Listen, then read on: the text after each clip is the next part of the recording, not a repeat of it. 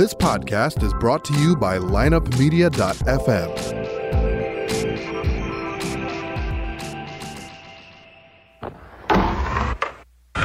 Because if you can tell me what your habits are, I can tell you what sort of a person you are. I can tell you what your future looks like.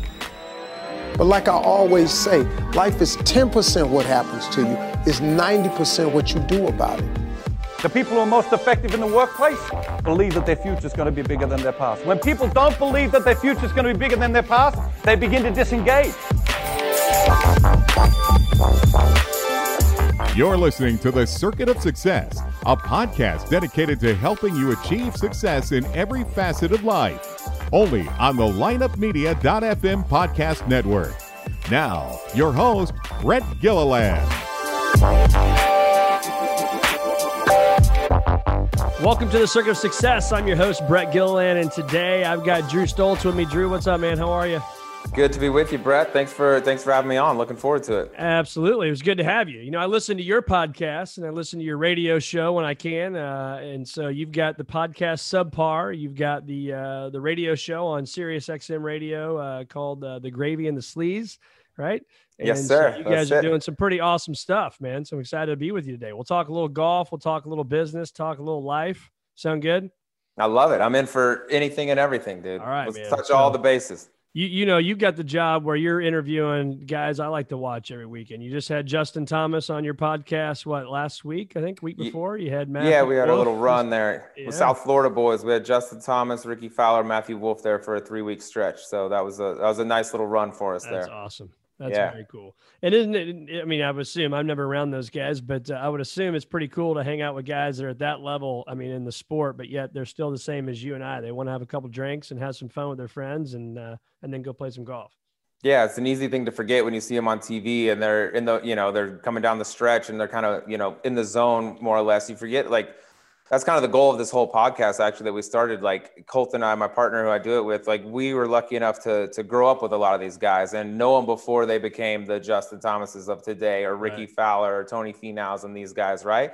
And I'm like, man, there's so much, there's so much personality that these guys have that really don't get featured in a typical golf broadcast, right? They come right off the golf course and it's the quick two or three questions, you know, the cliche stuff like, how was your round? What'd you think Right. about? What about the putter? What's your game plan for tomorrow? It's like, dude, that doesn't give these guys any room to run. Like nobody, like Kevin Hart's not going to look fun, you know, like look like he's Right. got much spunk Right. being asked these questions. So that was kind of the whole thought process behind the podcast was like, man, let's let's go to these guys who we know like to cut up and have a good time, and let's dig into some stories that people haven't heard before. Let's show them that. Let's give them the opportunity to really showcase their personality because so many of these guys have it. There's just not really a place for them to show it. And so that was Yeah. kind of the deal with the podcast. Like, yeah, we want to hit some serious golf stuff and get the information that the golf diehards are going to want to learn. But more often than not, the comments that I get from people after shows like, man, what a cool story that this guy told. I had no idea. Or wow, this Right. guy was way funnier. I used to not like this guy for whatever. Now he's one of my favorite guys. So that's cool, kind of the yeah, that's kind of the goal of the entire show is just to let these guys open up and see them as people, not just like the guy that's you know hoisting a trophy at the Yeah. end of the week. Yeah.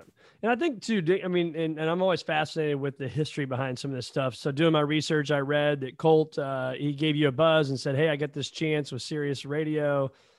I want you to be on the show with me. Right. You just said, yeah, cool. I'm a thousand percent in. I mean, so the, for the person listening, w- when do you know you're ready and how prepared do you have to be to be ready to make it happen?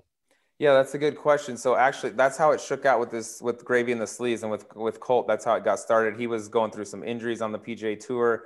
I think he kind of saw the light at the end of the tunnel. Like, I don't know if I'm going to be able to do this long term and things like that. So he started looking at what's the next thing, and that's when he mm-hmm. started talking with SiriusXM and things like that. But rewind about three years prior to that, right when I had gotten out of the game of golf, I played for about seven years out of college from the, all the way from the lowest rent mini tours to the PGA tour. I played events on all those and everywhere in between. And when I got out at the very end of my career, if you want to call it a career, um, I'm uh, one of my close friends is Gary McCord. So he's a guy that Mhm. lives in town here. We play a ton of golf together. He's I, he's almost like a a mentor. Like as much as he likes to play the jester and the funny guy, he's a really really smart, really thoughtful dude. So he's the guy that I would go to all the time for advice, whatever. We just go grab drinks and just talk. And so I called him when I just had decided finally, like, I've had enough. I'm done. I called Gary and I, he's like, say no more. I could sense this was coming. Meet me tomorrow at the club. I want to sit down and have a couple drinks. Done. So I went up there, sat with Gary, and at the time, Gary said, "Here's what I want to do. I've been thinking about this for a while because I've kind of known you were, you know, on your last legs out there. Uh, I want to do a radio show." And I've talked to SiriusXM, and it's all a go. Here's what's going to happen. We're going to air on this date. It's going to be called this, and we're going to start doing it. It's like, let's get together, start brainstorming, start putting a show together. So I was like, oh my God, here I am one day out, you know, of uh, right. not playing golf anymore. And I got like a dream setup here with Gary McCord, one of my favorite people in the world. So he and I started brainstorming, coming up with shows, things like that. And we were all ramped up, ready to go. At the 11th hour, uh, Gary McCord was with CBS at the time, and they kind of control the rights to what you can and can't do. So okay. the way I understand it is they kind of put the kibosh on this deal and said, "Hey, CBS controls you. You know, if you're not when you're no longer with us, like you can do whatever you want, but as long as you're with CBS, we we got you know we got our, our got pick of what you can and can't do exactly." So 11th hour, the thing gets he calls me. He's like, "Dude, I'm so sorry turns out this isn't going to work but stay ready there's going to come a time where we can do this and so i'd already kind of i don't say got my foot in the door we literally never did a show but I at least started thinking about it and i was so excited to do it that when it didn't happen i was pretty disappointed but never I, I went on to do other things in my like you know during this stretch of time but i always looked back at like i want to find a way to make this happen because i think this is something i'd really enjoy and i think it's something that we could really where i could really thrive and so then when the opportunity came with Colt, I was like, yes, absolutely, I'm on board. And then that started. We were one day a week, one hour show. I mean, it was a, pretty much like a trial run. Let's see how this thing goes, right? With Sirius.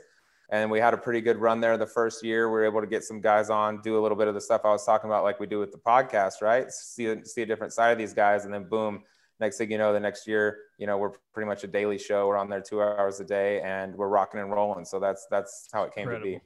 It's yeah. Incredible. Well, I just think it's awesome too, and I think that you know you got to be willing to put in the work, right? Anybody can. No, I shouldn't say anybody. Let me back that up. People can get a show, but then it's actually doing something with it. But what I liked when I did my research, and it, it's like that whether you're doing what I did, and, and when I was 23 years old and starting building a financial planning practice, and doing that now for 20 years, or if it's you know running a podcast and now you know, I gotta I gotta send messages to guys like you and hope you respond. But it, it's that it's that same thing you're doing, right? Is the people that are listening, it's putting in that work and that effort behind the scenes that nobody even sees to make you be successful. Would you agree with that?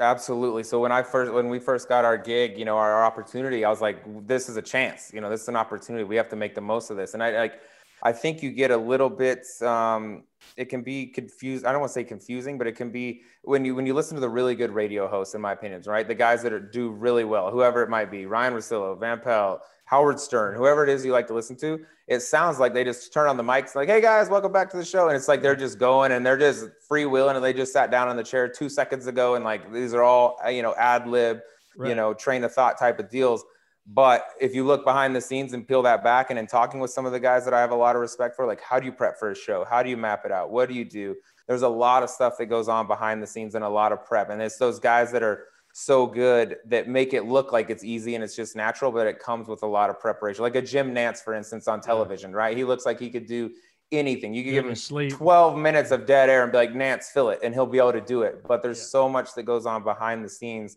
to get ready for that that that's the way you want it to be portrayed is like this looks effortless when in reality there is a lot of work and time behind the scenes to make sure like it's mapped out and then things go smoothly yeah yeah you look at those guys and i've seen some before like a joe buck here locally in st louis and you, you look at his notebooks right it's just note after note after note after note that takes a week to prepare for one game and it's oh, just oh, yeah. he knows more about that game than anybody and, and that's, that's why those guys do. are so good. It seems like it's just, oh, off the top of the head, this is something he knows everything about. Well, yeah, five days ago, he might not have known anything about right. some of these teams. Like, same with with the college analyst, like a Kirk Herbstreit, who's yep. a good buddy of mine. Like I've talked to him about how he preps. He's like, dude, we may do it. He's like, they're lucky because they get the big games, right? He's getting the marquee games every week. Right. But he's like, there's games when I was just starting this thing, I didn't know one player on either team, and I got to show up on Saturday and be like, here's the real coordinator. This is what they talked about this week. Oh, their seconds, their backup quarterback's going to be, you know, like there's so many things you just it become it, it comes off naturally, but there's a lot of prep behind it. Yep.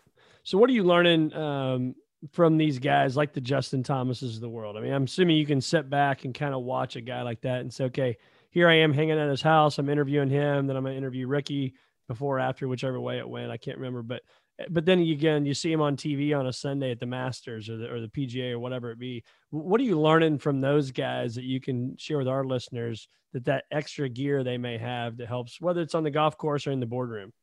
Yeah, and talking with these guys and just being lucky enough to to be around them, right? Like I'm lucky enough. I play at a golf club up here. There's there's 15 tour pros, and we you know from world number two Jon Rahm down the list, guys that have won majors. Yeah. So I'm around those guys. I've gotten to play golf with them.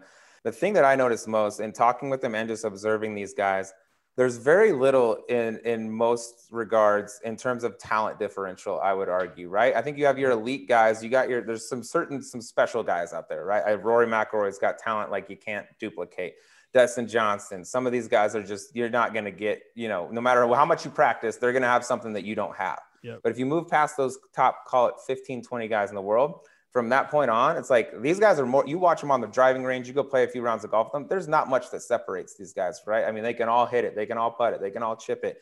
Very little separates these guys in terms of like talent or skill set. I think the guys that you see that we're you know that we're talking to, and the guys that find their way to the top of the world golf rankings and winning major championships and playing Ryder Cups and Presidents Cups. There's something inside their brain that like they they have a different gear in terms of like their mental like their their mindset, right? I'll take one guy for instance who I play a lot of golf with out here, and that's Jon Rahm. He's a guy. He was number world number one earlier in the year. He sits at world number two right now. But like, I don't care if you're playing Jon Rahm for five dollars or if it's the if it's the Sunday of Augusta National. Like, right. he wants to rip your face off and stomp on it. And if he loses, it hurts him. You know what I mean? Right. And like that's and you just don't see that with with that many guys. There's just a certain I guess it's like a winner's mindset you could call it that like these guys are so driven that I think losing uh, pushes them to become as good as they or failure i should say pushes them to become as good as they are because golf is a game that can beat you up man. No matter how good you are you're going to have failure you're going to have times where you're not playing well.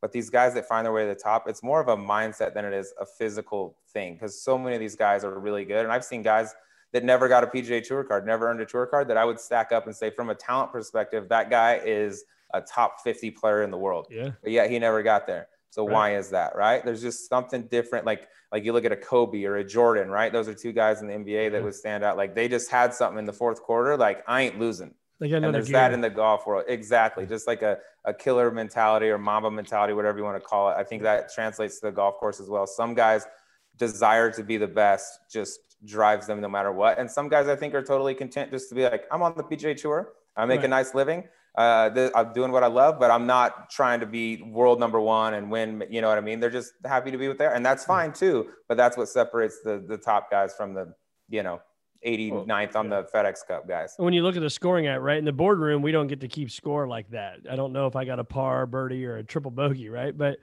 but in the golf world, you do. And if you look at whether you're number one or the 150th best person on tour, I, I haven't looked at this in the, in a few years now, but I think at one point it was like one and a half or call it two strokes difference over the whole season, right? Their average score was literally one and a half strokes difference. That's that's that's two little four foot putts oh, yeah. per round, and yet it's millions and millions and millions of dollars. I, I would argue that professional golf is the is the finest line between top guys in the world and guys you've never heard of in your life. And you could go out there and play, put them both out there on a Tuesday at your home club. Yeah. And the, the 150th guy might wear out the dude that's number 18 in the right. world. Just smoke, like, you know what I mean? Like, yeah. there's no other sport. I, you can't take a guy from the Canadian Football League and throw him in the, as the starter for the Kansas City Chiefs, and he's going to look like Patrick Mahomes. Yeah, you know what I mean? There's, that doesn't exist. If it was that guy, he'd be in the league and he'd be starting, right? right? In golf, it is so different and it's such a fine line that it's just like any given day, anything can happen. And the yeah. best can lose the guys that are middle of the road. And that's what makes it so tough is that there's just a bottleneck to get in there. There's there's a lot of guys that are good enough to play on the PGA tour but there's very few spots opening up every year. And that's why it is a it's a tough place. It's it's really tough to get there. And once you get there you don't want to leave because there's a million guys standing right there at the door waiting for you to fall yeah. off to get your spot. Well i always say too and i'm obviously i'm biased. Me and my buddies will will talk about this but golf's the only sport where you got to earn your check every week you know, you could be at the St. Louis Cardinals, and I won't name a name, but you could be a starting X position, and you could get paid $19 million a year, and you bat 190, right? And you still get your $19 million a year. Well, if you're going to bat 190 and on the PGA Tour, you're not making squat.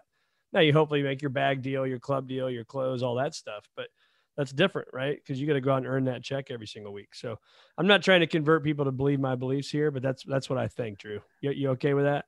I'm absolutely. Uh, you're exactly right. I mean, that's the only sport where you get paid directly. Cor- I guess maybe tennis too, but yeah, where it directly correlates to how well you do. There's no right. oh mega deal. I can take a few years off and I'll play. I'll try hard again once it's my contract year. I mean, yeah. how often do you see that, right? All oh, he's having a huge year finally. Oh yeah, it's his contract year. Maybe right. there's something to that. That's right. So you uh you said you played on the tour a little bit. You you you kind of did that grind for a while. How hard was that for you when you knew you were going down a path. And where I'm going with this is when that person's going down a path where they have to tell themselves it's not the path they need to go down. They need to look for something else. How was that for you? Was that difficult? How emotional was it? And how did you make that decision? Yeah, it's a good question. It, it, absolutely is difficult, and I think there's very few people out there. So I was 30 years old when I when I stopped playing, and I, for me, I put a hard stop on myself. I said, um, when I'm 30, if I haven't got, if, I, am not holding a PGA Tour card or at least a full Korn Ferry card, at the time, like I'm done because there are young guys coming up. The, the, year that I quit was the year that Jordan Spieth was trying to win the, the Grand Slam as a 21 year old. You know what I mean? I'm like, who am I kidding, dude? I'm 30. I'm about to turn 30. Here's a 21 year old kid doing things I never even thought about doing. Like I yeah. never wanted to be the guy, and I was I've seen him throughout the entire time I was playing. I don't want to be the third 39 year old guy at the web.com event who Monday qualified and doesn't have a card and doesn't have a career, is never going to make it. Still kidding myself because he's too scared to go out in the real world and do something else because golf is all he knows. It's the only thing he's ever done. But when you commit yourself, and really, I mean, my entire life from the time I was 12 is when I really started to be like, this is what I want to do and I want to do this to the fullest extent every day my life revolved around golf and how do I get better at mm-hmm. golf? When am I going to practice? What tournament? How am I doing? You know, going to see a coach, whatever it was.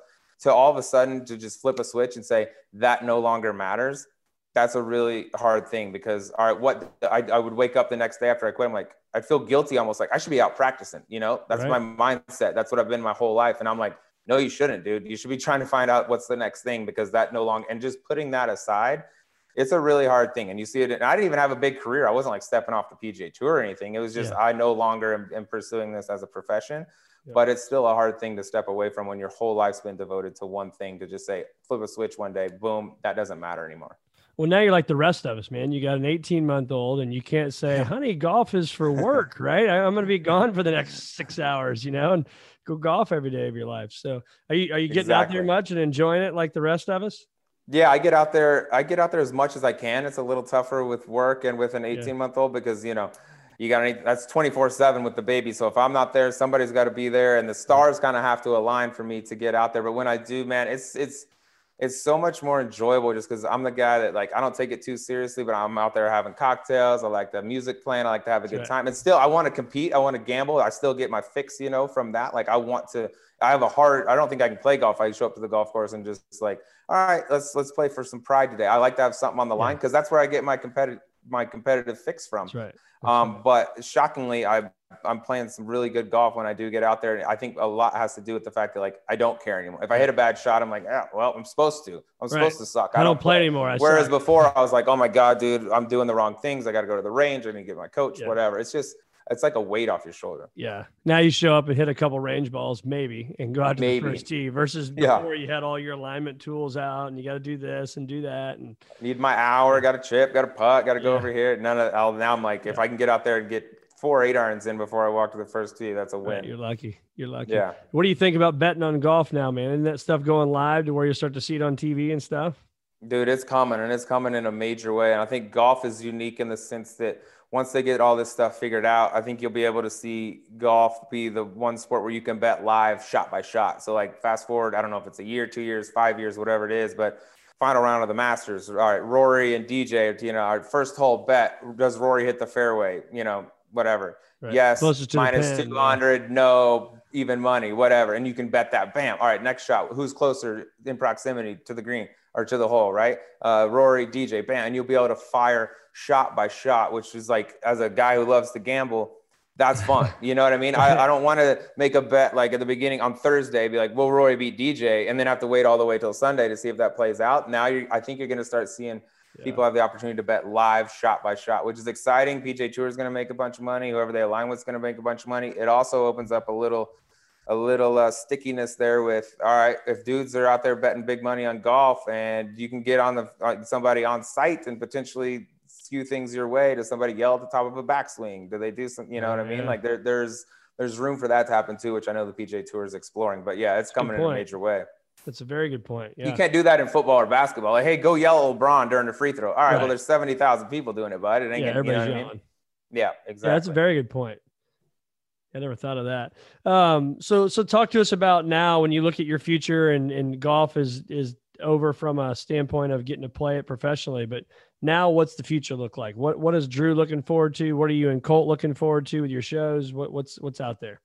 Yeah, I'm looking forward to just seeing where we can go with this podcast and this radio show, like most right now, right? Just re upped on both of those deals through next year. So we're excited. This podcast that we launched, uh, we started last year in February. So it's only been 10 months, but we've had some really big success with that, man. Almost like to the point where it's surprising. We just, we were in the top, we've been in the top 20 in all of sports here the last few weeks, and it's starting to grow week by week. We see our audience getting bigger and bigger. We're getting bigger names. Cool thing is now we got some tour pros and some non golfers even reaching right. out about coming on the show. I mean, that's the dream, right? When guys are asking to yeah. come on. And I really want to push that not only with golfers, but you'll see us branch out and do non golfers, right? Even if it just touches golf a little bit. So we have some pretty big name entertainers and athletes who maybe, you know, not golf centric that we're going to get into. But I really want to do that. And I just want to push. I just want to have interesting conversations with people that um, you know that the audience wants to listen to and that's kind of one of my favorite things yeah. is just let's see a different side of these guys. Let's open them up and if we can laugh or you can learn something new those are that's kind of my two criteria how i judge our our shows. Like all right if we didn't learn anything new but we laughed a whole lot the whole time that's a great show. And if we learned a bunch of stuff we hadn't learned before but maybe didn't laugh that's a good show. And if we can do both, then that's the that's the ideal world. That's so just trying to push those things as much as we can, and then we'll we'll see. Who knows what happens after that, man? We'll see what kind of opportunities go up. So, what's one of the stories you can tell us on the golf course with one of these guys? You know, the the the Justins, the Rorys, the Rahms, any of these types of guys that you can share that you're not worried about them hearing about it and being pissed off. Uh, yeah, that's let me let me rack my brain yeah. real quick. All right, I'll tell. I'll t- I got I got a few, but I'll go with the guy that we got uh that we've had on the show, Jon Rahm, who we'll have again. And I tell this story if he was sitting right here, right? I have no issue telling this because it's it's pretty harmless, but it's funny. So, like I said, we play a lot with Jon Rahm. I'm out there, we're having a good time, and like I said, he wants to kill you no matter what, right? He's always wanting to win five bucks, eight, five million bucks. He wants right. to win. We're out there one day and. uh Rahm's not having his best day, and we're playing a little team game, and and, and he's losing, and and uh, we're getting up there to 17. I think. Rahm's are these down. guys giving you guys strokes? So I don't take strokes against the pros typically. Like sometimes if there's a team game and I need to make the team game fair, I'll take strokes to do it that way. But if I'm playing straight up against somebody, what I ask for now is no strokes. I don't want to go back and say, "Hey, I beat you, I beat but I got right. two shots." Right? That doesn't. I don't get any pride out of that. If any of my buddies are listening right now, please take note of this right here because I always complain about this. I'm like, this is ridiculous. Okay, great, you beat me, but I have to give you five shots aside or something. Yeah, I mean, like my terrible. dad can go out and beat me with the right amount of shot. You know what I mean? But yeah. it's like I want to beat you, beat you. So that's my whole thing. So my deal now is typically I play I play all the guys straight up, but I want odds based on who you are. So Rahm, all right, dude, I'm three to one against you, bud. So it's my hundred versus your three. Or all right, you over here, you're two to one. You know, I like and I like to do it on the tee too to kind of make fun of guys. Like, oh, well, yeah. you're worse than Rahm, so you know you'll never be as good as. so I'm only two to one against you, like your that kind of no deal, right? Yeah, exactly. But this day that we were playing with Jon, it was all pros, right, or all former pros. So there was no, we're just like straight up game, no strokes. Let's just go get it. And uh, Rahm was not playing his best, and he's like, uh, you know, he's we step up on the 17th tee, which is a par three, and he's down like, I mean he's down 300 bucks, right? Let's call it that. And um, he hits the shot. It's a little short par three, back right pin, and it's a nine iron or something for Jon. And he kind of flares it a little bit to the right, and it lands in the top lip of the bunker and plugs. And Jon just uh-huh. loses his mind, and he's freaking out and throwing club, and you know, just going through all right. this stuff, which is what he does, man. That's why he's so good. You see it on the PGA Tour all the time. He, yep. He's a guy that's fiery, right? He'll get out there and he'll show you how he's feeling. And uh, he plugs it, and he's and we're laughing, we're giving him a hard time, just kind of egging him on. I'm like, yes, lose it, freak, you know, break something, all this type of stuff. And uh, so he kind of gets over it. I was like, I was like, damn, dude, you're down 300 bucks. I was like, you, you make, you're gonna make 200. Yeah, I was like, you make 200 grand a week. Like, who gives right. a shit? You know what right, I mean? Basically, right. more or less. And this is a great line. I don't even know if it was intentional or not, but he's like, 200 grand a week. He's like, I make way more than that. yeah. yeah. And we all just started dying laughing. We're like, exactly, exactly, bro. Like, you know what I mean? But it's just one of those lines. Like, I don't even know if he, like, it was totally yeah, harmless. He wasn't trying to be a prick about no, it. No, he wasn't trying to be an asshole or anything. He's like 200, 200 grand a week. He's like, I make way more than that. I was like, there you go, bud. Yeah. You can afford the 300. You're going to be, right. you're going to be just fine. But that's one that kind of sticks out to me. Like, that just shows you, Jon, like, the type of dude he is, you know? Right. Yeah, it's not about the money at that point, right? I mean, it's about yeah. I don't, I don't want to get beat by this guy because now he just wants to win the rest of my life. And well, I'll say every time I see him now, I'll be like, "You still making more than two hundred a week or something?" You know, it's like just a joke or whatever. Right. He's like, "Oh yeah, of course, dude." like, yeah. It's just kind of funny, like, and probably will uh, be for quite a while. For yeah, long for perpetuity, I think. Yeah, yeah, yeah. good for him, man. So um, when you when you look back on your career and, and the things you've done and, and the things maybe you wish you did and the things you wish you do going forward, what's what's some advice you would give yourself?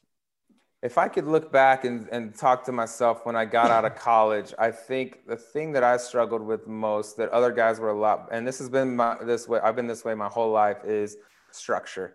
Um, I needed to manage my time better. I think I could have been way more efficient with my practice and mm. not not with the amount of time that I spent because I was out there playing. I, I was a guy that always liked to play more than I liked to practice. I, yep. I feel like that was the, the ultimate thing you're trying to do is play good golf. So sitting there and hitting balls for five hours, like that didn't do it for me.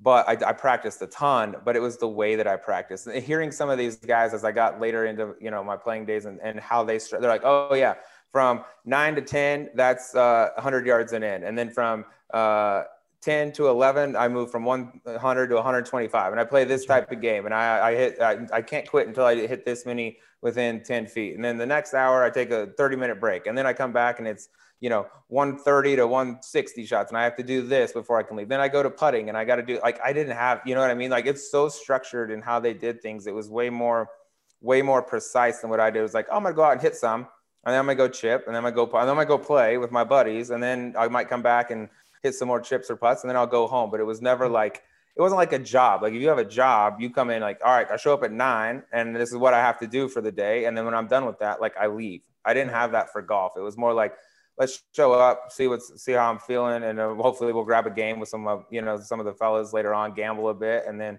and that I think you need some of that too. I don't think it can yeah. be all practice yeah, yeah. all the time. You need that happy medium, but I would have been way more structured with the way I spent my time on off weeks and even at tournaments too. I just these guys that I saw out there, I was like, man, like that's pretty regimented practice routine. You know, I didn't I didn't have that. That would be the advice I would give myself. Yeah, it's good advice. I mean, I talk to with our clients and advisors or whoever else, you know, just anybody really that will listen, um, is a 90 minute focus. So take that for a whole day, but take your 90 minutes and how do you start the first 90 minutes of each day? And if you can control that 90 minutes and get, you know, these three or four or five things done, there's a much greater likelihood for success long term than versus just letting the day happen and wherever your email takes you or the phone call takes you. You got to have that structure. And so I think I heard one time, and uh, I may be off of my math, but I think they said Tiger Woods said what 80% practice, 20% play or something like that is what he did. Yeah, there's different ratios for different yeah. guys, you know, and I've seen guys be successful both ways. There's guys out Whisper Rock that are always practice. Martin Kaymer is a guy that is when he's out there, like you don't see him on the golf course. He's on the back of the range and he's doing all kinds of stuff. You, and he'll be back on the putting green, and you'll go off to tee off on number one. And when you make the turn, he's still on the putting green, and then you'll go wow. play the back nine. When you come back, he's on the chipping green. Like he never plays, so he's a non-player. And then on the on the other side of that would be a Geoff Ogilvy, who's the guy who doesn't live here anymore. But when he did, I played tons of golf with Jeff. He was my favorite guy to play with on property because he was more like I was. He's like, I hate practice. As soon as I start practicing, I start tinkering.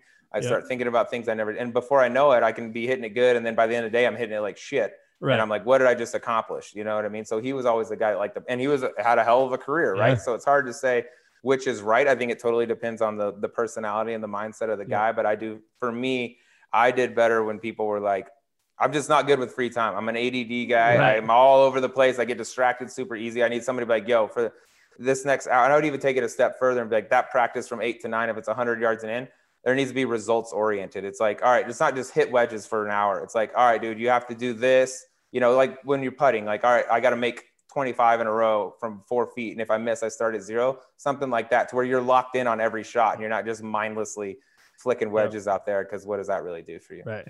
So, what advice would you have for the 10 or 15, maybe even the 20 handicapper guy? Maybe 15. Let's go 15. We'll go in the middle. I think the majority of your time, the two things. One, you need a go-to shot. It's so corny to say, but like you got to find a shot off the tee that you can hit over and over. I don't care if it's a 30-yard banana slice or if you're a guy that draws it and you aim right and you sling that thing back there. You need a shot that you can repeat. And I don't care if it's perfect or I'd, you're a slicer and you want to draw it, forget it. Just go out there and, and put it. the ball in play.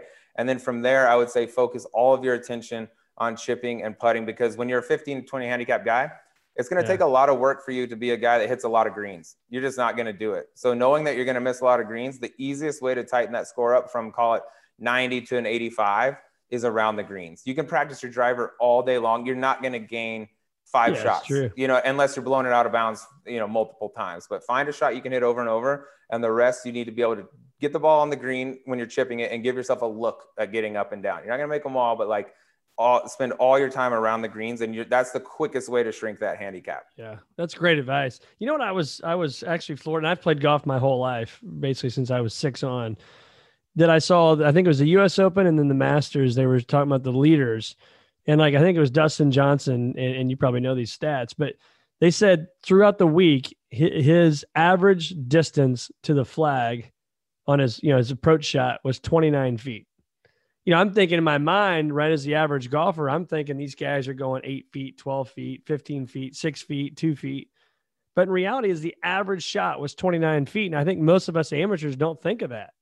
Oh, you, 30 no. feet away. You think they're stuffing it on every hole because you're watching the coverage and they, will go from, lot, you know, they'll, they'll go back to it like, let's check in with Bill Haas on 12 and right. bam, it's a laser wedge to, you know, a foot. I think like right. they're going to show you all the good shots. They're not showing you the guy out there at plus four is missing the right. cut you know what I mean? There's some stuff going on. Like it's not as good. And even to elaborate on what you said, if you looked at even like their wedge stats, you'd think like, oh, 125 and in, these guys are hitting it within eight, 10 feet every time. Right. It's just not the case. So as an average golfer, knowing that the best in the world who devote all day, every day to yeah. practicing that stuff are only hitting it that close, like unless you have all that time on your hands and you're a big talent, you're not going to do that. So yeah. tighten up the stuff that you're going to have to do all the time, which is chip and putt. Well, and that helped me actually a lot emotionally because I was like, you know, I'm the guy that if you hit one, you know, if you're a decent golfer, you can push one a little bit and you know that and you're 15, 20 feet right of the pin, but you know you should be left. Well, then you're pissed off. Well, that affects the putt or it affects the chip shot or whatever versus just now saying, look, Dustin Johnson's winning the Masters and he's averaging being around almost 30 feet to the cup on his approach shots. I think I can be okay. Yeah, lowering that bar a little bit and being okay with, you know, putting for That's birdie. Right. Yeah. Um, anything we need to do to stay active from an exercise standpoint? Again, as average golfers and people that are in average shape, uh, what are we what are we doing? I think the main, the, the number one thing, and I tell this to my dad or all my friends who are getting a little bit older, like, oh, I'm just not as long as I was and things like that. I say, and it's an easy thing to do. It's flexibility. You do like, it's all flex. Like, you don't have to, like, we've seen Bryson bulk up and become this animal, right? And yeah. he's hitting bombs, and that's cool. You can also look at Justin Thomas, so you can almost put in your back pocket. You know, he weighs 140 and he's hitting bombs too. You right. don't need to be big. It's not like lifting and working out. You need to your hips need to stay loose, your shoulders need to stay loose, your back. I think flexibility gives you the range of motion because really speed comes from your big muscles, you know, your hips, your your legs, your, you know, things like that. You don't need the weights. You just need to be able to turn a big turn. You can't you can't there's no substitute for that. And as you mm-hmm. get older and as you work and you you sit down for 8 hours a day, everything gets jammed up you just take time at night, 10 minutes, whatever it is, man, and just stretch, loosen everything up. That is the number, number one thing. That's why you see some of these older guys that being able to play so long into their careers now because they understand that. But it's all, I would say, number one, 1A through 1C as you get older, stretch your body, man. I like it.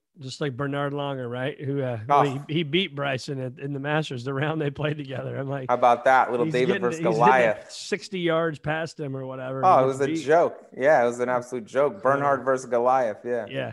That's incredible. Well, where do our listeners find more Drew Stoltz?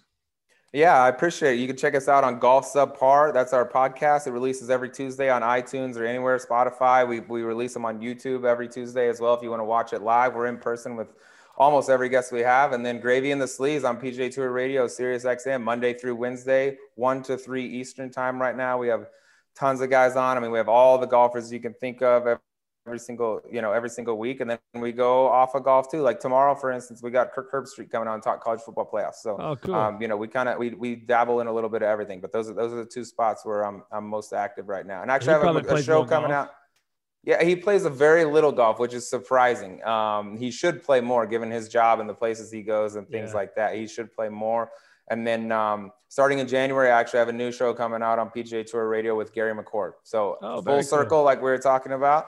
Uh, we're gonna have one day a week at, at nighttime. It's gonna be nighttime. It'll be a little different vibe, right? When you got the you know the nighttime audience. So we'll we'll be cutting loose, telling a lot of stories. But Gary McCord, he's a he's, He's a, awesome. He's a treasure in the golf world, man. So anytime you can get a mic in front of him, that's something to listen to. That's awesome. Last question for you. Who's the dream interview, man? Who, who you wanting to get on? Well, I'll tell you that I would give you two answers on that. In the golf world, there's no question, unequivocally, Anthony Jack? Kim. Anthony Kim. Anthony, Anthony- Kim. Wow. We want AK. We want him bad. I actually played college golf with Anthony. My partner Colt knows him well. So we have communicated with Anthony. He ain't ready right now to come out. He's kind of been hiding. He's like a myth now. You know, he's he's a he's Right. like Sasquatch. There's sightings every now and then. You don't know whether they're real or not. But Right. uh, I'm hopeful that when he is ready to talk and kind of come back out, that we're gonna get first And what's his message? Why why him? Like what's his? uh, And I guess I don't I know think- the story. His story is so unique, man. He came out as a young stud out of college and kind of lit the, you know, very pretty quickly lit the PGA Tour on fire. But he did it in a way that was so different. He's he's not your typical country club kid. He's not the, you know, grew up like um he's he's got a little more street in him. He's got a little more hip hop R and B in him, right? And there's the stories going around. That's one of the reasons we want to talk to him.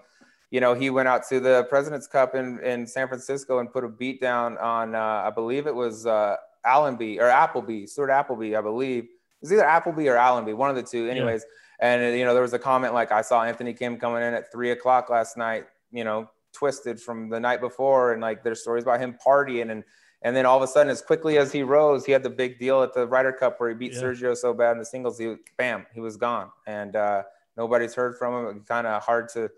You know, it was a it was a quick of a fall from the top. As, as Yeah, you he signed a pretty big contract with Nike, I think, early on. He had a big deal with Nike, and there's some injuries and an insurance policy, and there's just a lot of questions that really haven't ever been answered with Anthony. I just think he's really unique, and he's a guy that was so different in the world of golf from what we've Yeah. seen before and all the cookie cutters. So he would be my golf guy. And if you're just talking entertainment world, uh, Jamie Foxx is my number one all-time entertainer. A dude I love and where I love the comedy scene. I'm big in it, but I think Jamie Foxx is the most talented entertainer I would say in the world. Comedy, acting, singing, all of it. He's a stud, and he'd be my dream guy to sit down with. That's yeah. awesome. Have you, I don't know if you uh, you got an 18 month old, so maybe you get Disney Plus. But uh, Jamie Foxx's daughter was just on a new movie called Safety on Disney Plus. We watched it as a family this weekend. It was phenomenal. Uh, real life story out of Clemson football, where the guy Oh yeah. it all away, but phenomenal story. But his daughter was the lead uh, was the lead actress in it. Beau- Well, she comes from good DNA, so she's probably going to be super talented too. That's right. That's right. Well, Drew, man, it's been awesome having you. We'll shoot people your way. Uh, you on Instagram and all that stuff too. Where are you at there? I'm on Instagram and Twitter. Both are at the Sleezy Man. T H E S L E E Z Y M A N. the sleezy man. All right, man. That's we it. will send people your way. And uh, thanks for being on the Circuit of Success. I appreciate you, Brett. Thanks for the time, man.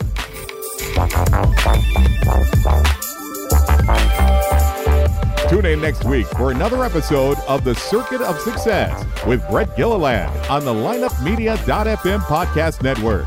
Subscribe to the show on iTunes, Google Play, Stitcher, and through our website, circuitofsuccess.com. Follow us on Facebook and Twitter and email any questions to info at circuitofsuccess.com.